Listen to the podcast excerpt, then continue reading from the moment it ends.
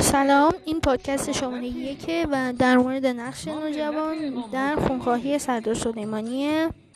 با ما همراه باشید. ما حوادث سختی را پشت سر گذاشتیم.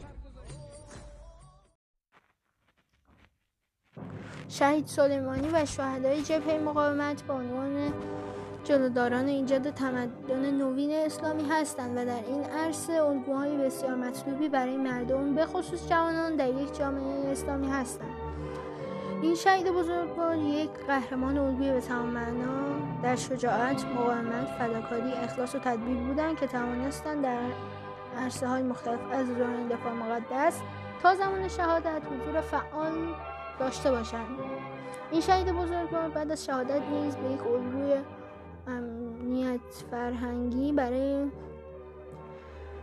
ملت ایران و جبهه مقاومت در برابر جبهه ظلم تبدیل شدند. همکنون جوانان کشورهای اسلامی به خصوص جوانان عراق، سوریه، لبنان و ایران تحت تاثیر روحیات، افکار و رفتار این شهید قرار گرفتند و این شهید بزرگوار در قلوب مردم و جامعه به خصوص جوانان تاثیر عمیق گذاشته و از دلها فراموش نخواهد شد.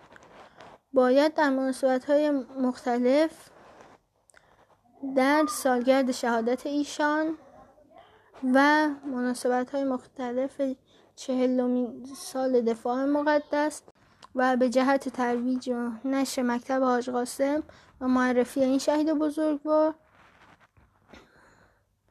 و خصوصیات ایشان به جامعه و جوانان برنامه مفید و مؤثر در فضای مجازی، رسانه‌ها و در صورتی که شرایط کرونایی اجازه دهد به صورت فیزیکی با رعایت پروتکل‌های بهداشتی در سالگرد این شهید حضور داشته باشیم.